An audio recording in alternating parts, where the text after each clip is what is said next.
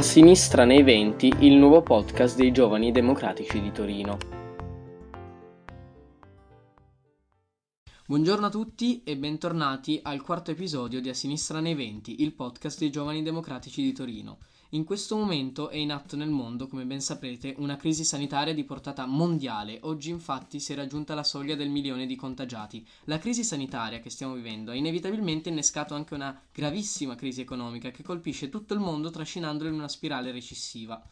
Il nostro paese, essendo tra i più colpiti, si trova in grande difficoltà. È previsto un calo del 6% del PIL nel corso del 2020, un calo del 5,1% dell'esportazione e anche una diminuzione del 2,5% dell'occupazione totale. Guardando anche ai nostri vicini, si nota per esempio che anche in Germania, locomotiva economica dell'Europa, è prevista una flessione del PIL addirittura di quasi 5 punti percentuali. Sostanzialmente questa recessione riguarda tutti i paesi dell'Eurozona, nessuno escluso. Infatti si prefigura un calo dell'offerta e della domanda. È evidente che in questo momento più che in altri i cittadini si attendono un ruolo centrale dall'Unione Europea per la gestione di questa crisi. Per parlare di questi argomenti e dell'Unione Europea abbiamo oggi con noi l'onorevole Brando Benifei, capo delegazione per il Partito Democratico al Parlamento Europeo, nonché ex responsabile Europa dei Giovani Democratici. È un piacere averti qui con noi. Ciao a tutti.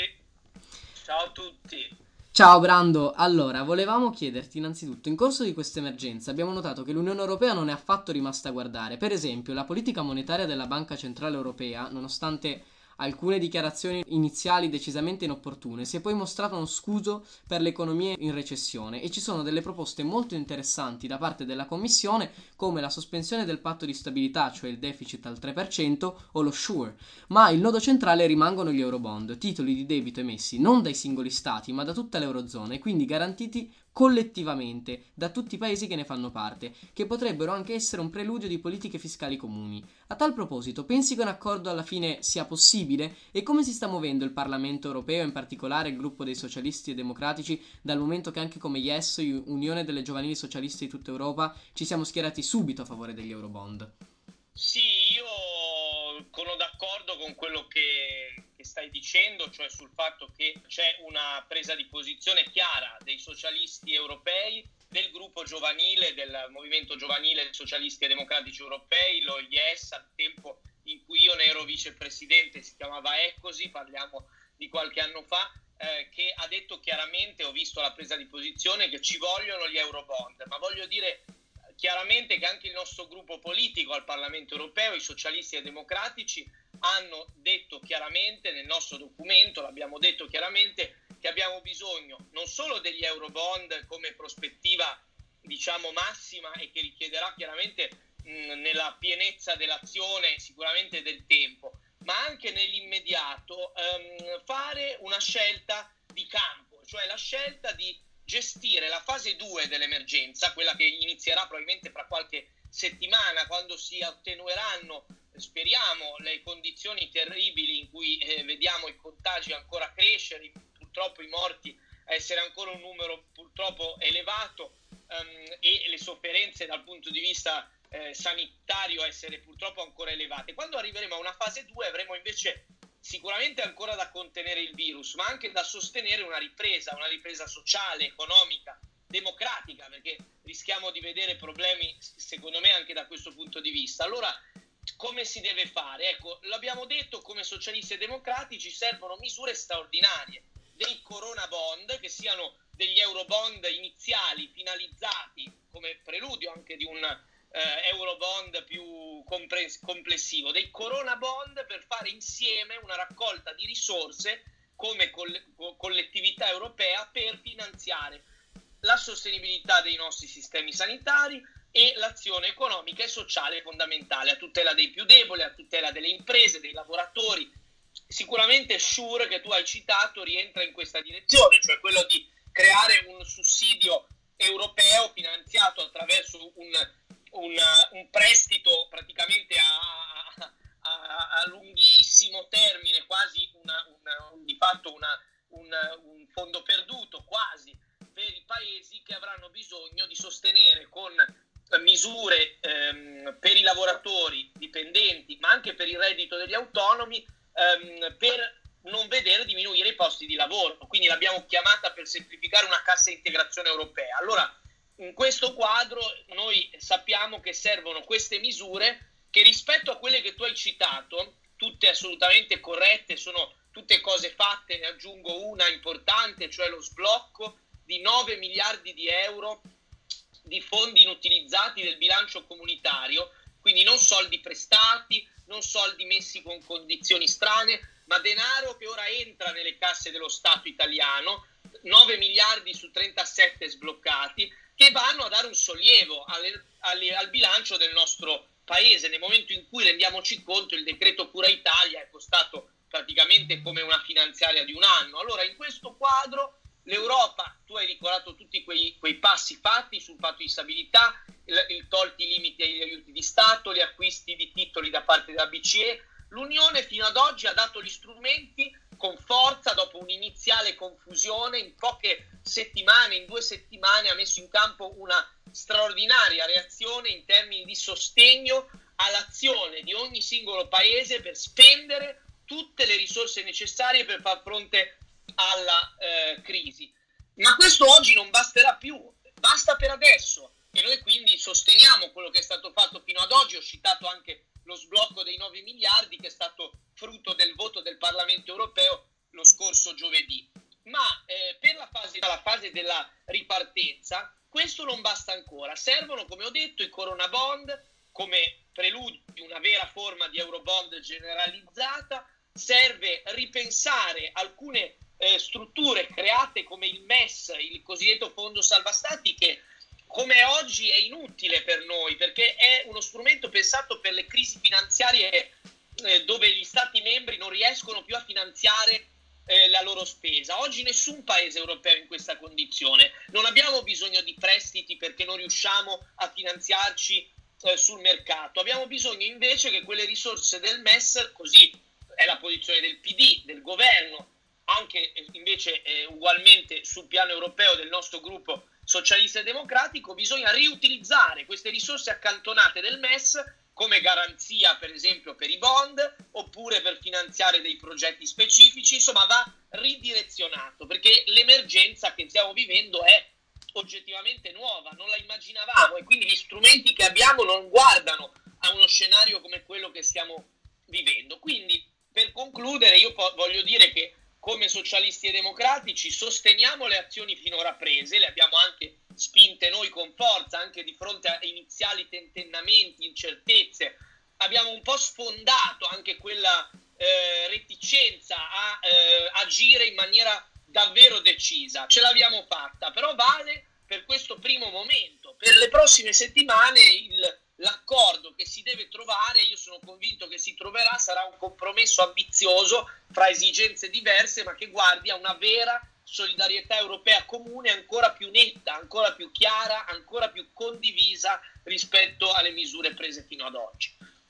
È in effetti vero che negli ultimi giorni si sono fatti grandissimi passi avanti e anche in questo caso il Parlamento, l'istituzione che rappresenta l'Unione nel suo complesso, ha una posizione molto più evoluta rispetto a quella del Consiglio che, che rappresenta gli stati nazionali e, lo, i loro interessi egoistici e spesso contrapposti, come ad esempio riguardo gli Eurobond, dove i paesi mediterranei sono contrapposti a quelli rigori, rigoristi del nord. Questa crisi, secondo te, può essere l'opportunità di riformare l'Unione Europea dando maggior potere al Parlamento e consentendo all'Unione di affrontare i problemi del continente in base all'interesse comune e non alle posizioni dei singoli stati? Assolutamente, sono molto convinto che sia necessario lavorare eh, in, questa, in questa direzione perché nonostante l'Unione abbia fatto dei passi avanti, eh, senza dubbio nelle competenze, questo va detto con il Trattato di Lisbona, eh, l'impianto che oggi è quello dell'Unione Europea attuale è ancora un po' l'impianto del Trattato di Maastricht. Parliamo di un trattato eh, che risale ormai a 30 anni fa, un periodo quindi dove il mondo era tutt'altro, era un mondo dove eh, Clinton era il presidente degli Stati Uniti, la Cina era un paese che cresceva molto, ma era un paese in via di sviluppo e avevamo una Russia uscita eh, dal crollo dell'Unione Sovietica in grandissima difficoltà. Ci rendiamo quindi conto che al di là della difficoltà che viviamo oggi, la necessità di aggiornare la struttura dell'Unione Europea e il suo funzionare rispetto a una globalizzazione che ha trasformato il mondo è un'esigenza che avevamo già prima. Io dico, come dicevo, insomma, che con questa crisi eh, il lato positivo di un disastro, di una grande sofferenza purtroppo per noi, per le famiglie, per le persone, per i lavoratori, per la, tutta la nostra società, è almeno quello di trovare la forza, io me lo auguro, non solo del Parlamento che come tu dicevi ha una posizione di avanguardia, ma anche dei nostri Stati membri, almeno di una parte che faccia un passo avanti almeno chi ci sta, per dire riorganizziamoci, per essere in grado di rispondere con l'efficacia necessaria a queste sfide. Io ho un'idea molto radicale, eh, molto chiara, io sono un federalista europeo, credo nell'impianto e nelle idee del manifesto di Ventotene di Spinelli che ha creato una parte anche del percorso di fatto, lo ha determinato delle istituzioni europee, ma è certamente un progetto incompiuto rispetto alle dimensioni immaginate di una unione federale del, dell'Europa. Io credo che questa strada sia da riprendere con forza, perché proprio sul tema sanitario, oggi il dibattito forte che facciamo fra noi, con anche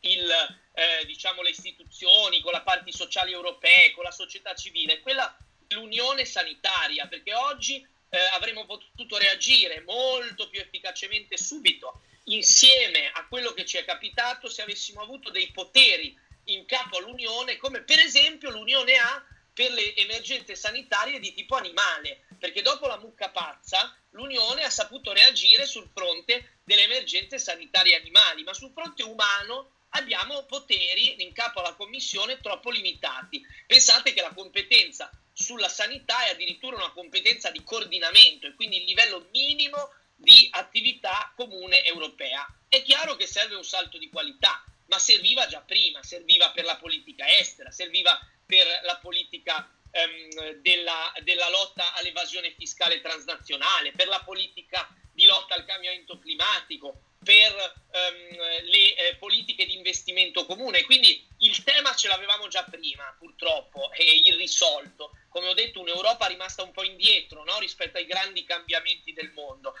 Oggi eh, questa crisi ci pone davanti alla realtà, che c'è bisogno di riaprire il cantiere dell'Europa anche fra i paesi che ci sono, anche immaginando delle flessibilità, ma facendo sì che non si lasci l'Europa in un guado come è oggi, per cui poi magari si fanno dei ritardi, ci sono stati dei momenti di grande confusione all'inizio e vediamo i cittadini frustrati che se la prendono con l'Unione Europea quando in realtà i colpevoli di questa situazione sono i governi nazionali. Serve più coraggio, serve più ambizione in questi giorni vedremo un primo passo in questa direzione, se le cose andranno bene io sono fiducioso anche per le discussioni che stiamo facendo in queste ore, che si farà il primo passo per costruire gli strumenti nuovi, eccezionali per la ripresa. Ma questo non è abbastanza, come mi veniva chiesto, io lo, lo ribadisco, eh, penso che serva fare un passo in avanti, unione, per maggior potere al Parlamento, maggiore forza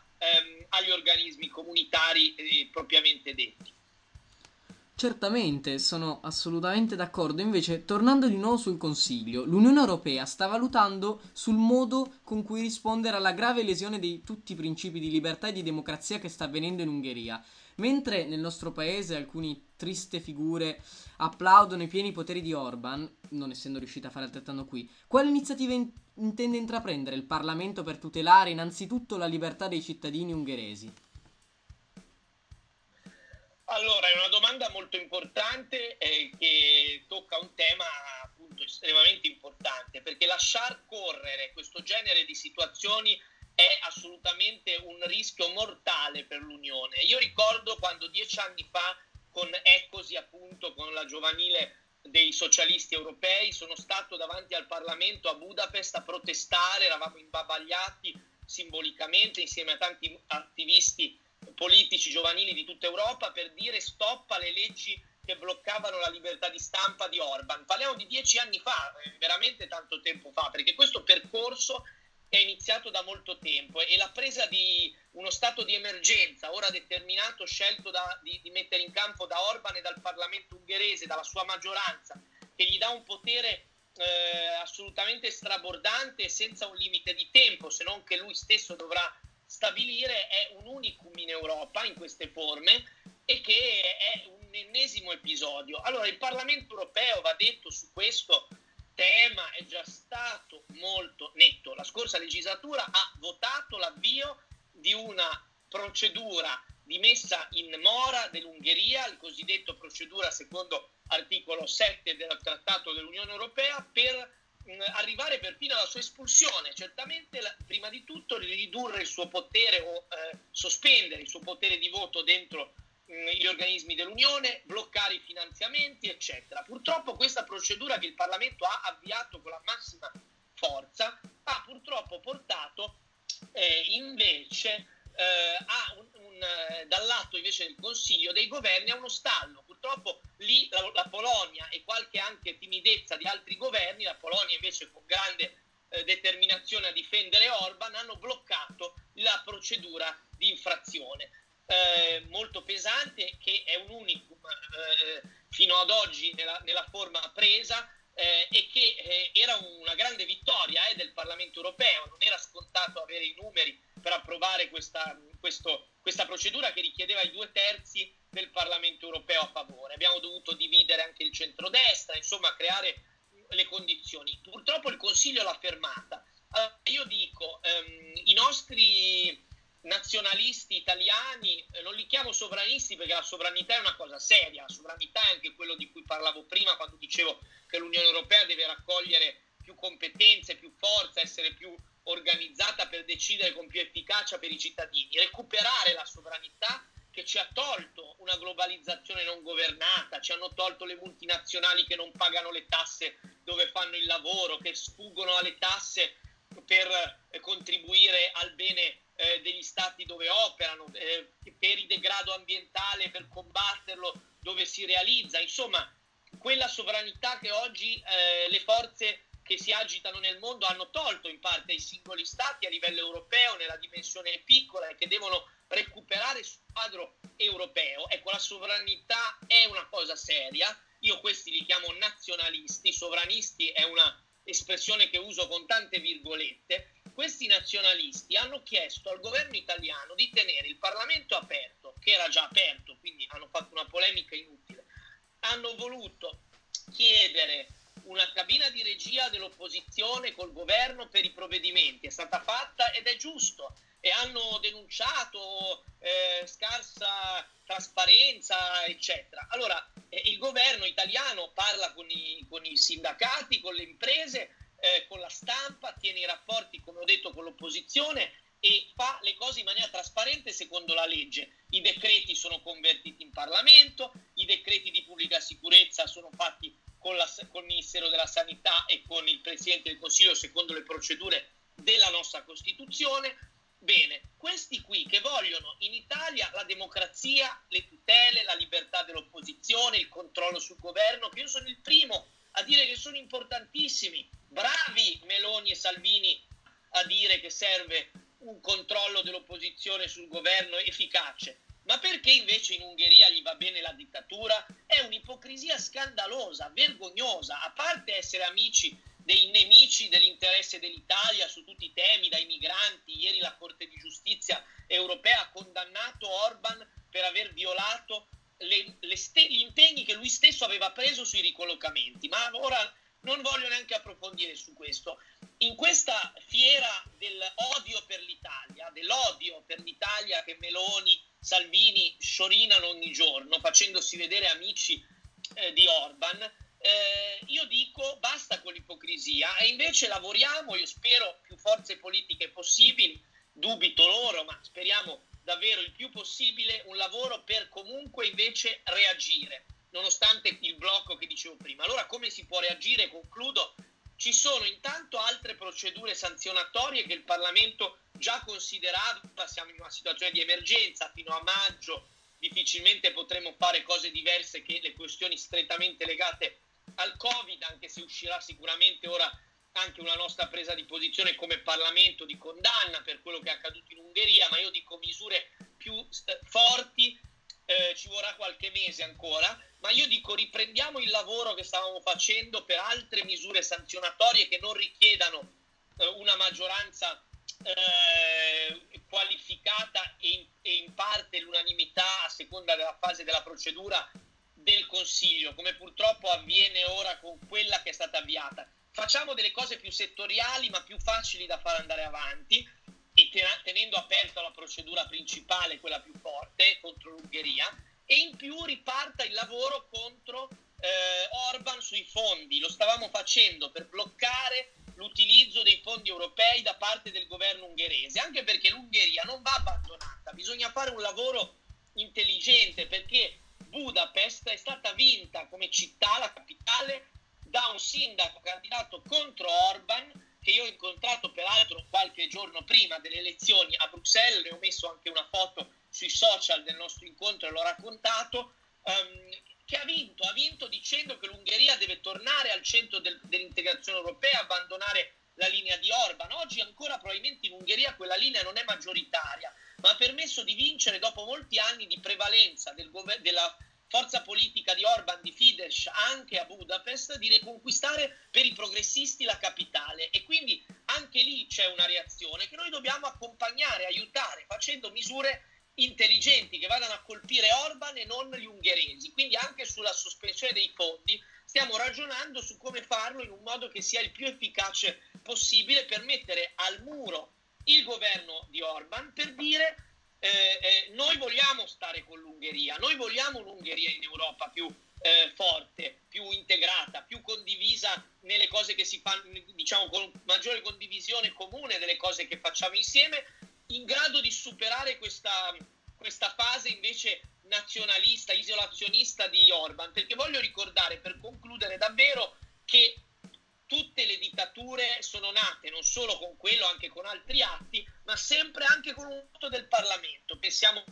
a Mussolini, pensiamo a Hitler. Allora io dico, in questo quadro in cui la storia ci insegna questo precedente in Europa, attenzione a sottovalutare quanto è accaduto con un Parlamento che ha servito a Orban, gli ha dato poteri assoluti. Non possiamo chiudere gli occhi e noi continueremo a denunciare, a trovare tutte le maniere per bloccare quanto sta accadendo, anche chiedendo maggior coraggio ai governi europei. Da ultimo va detto che ieri proprio il governo italiano insieme a 13 governi europei, quindi la maggioranza del Consiglio, hanno eh, scritto una lettera per dire che quest'ultimo atto è un'ennesima eh, scempio rispetto alla procedura già avviata e che è necessario ripartire al più presto per la procedura di messa in mora eh, de, del, dell'Ungheria secondo l'articolo 7. Quindi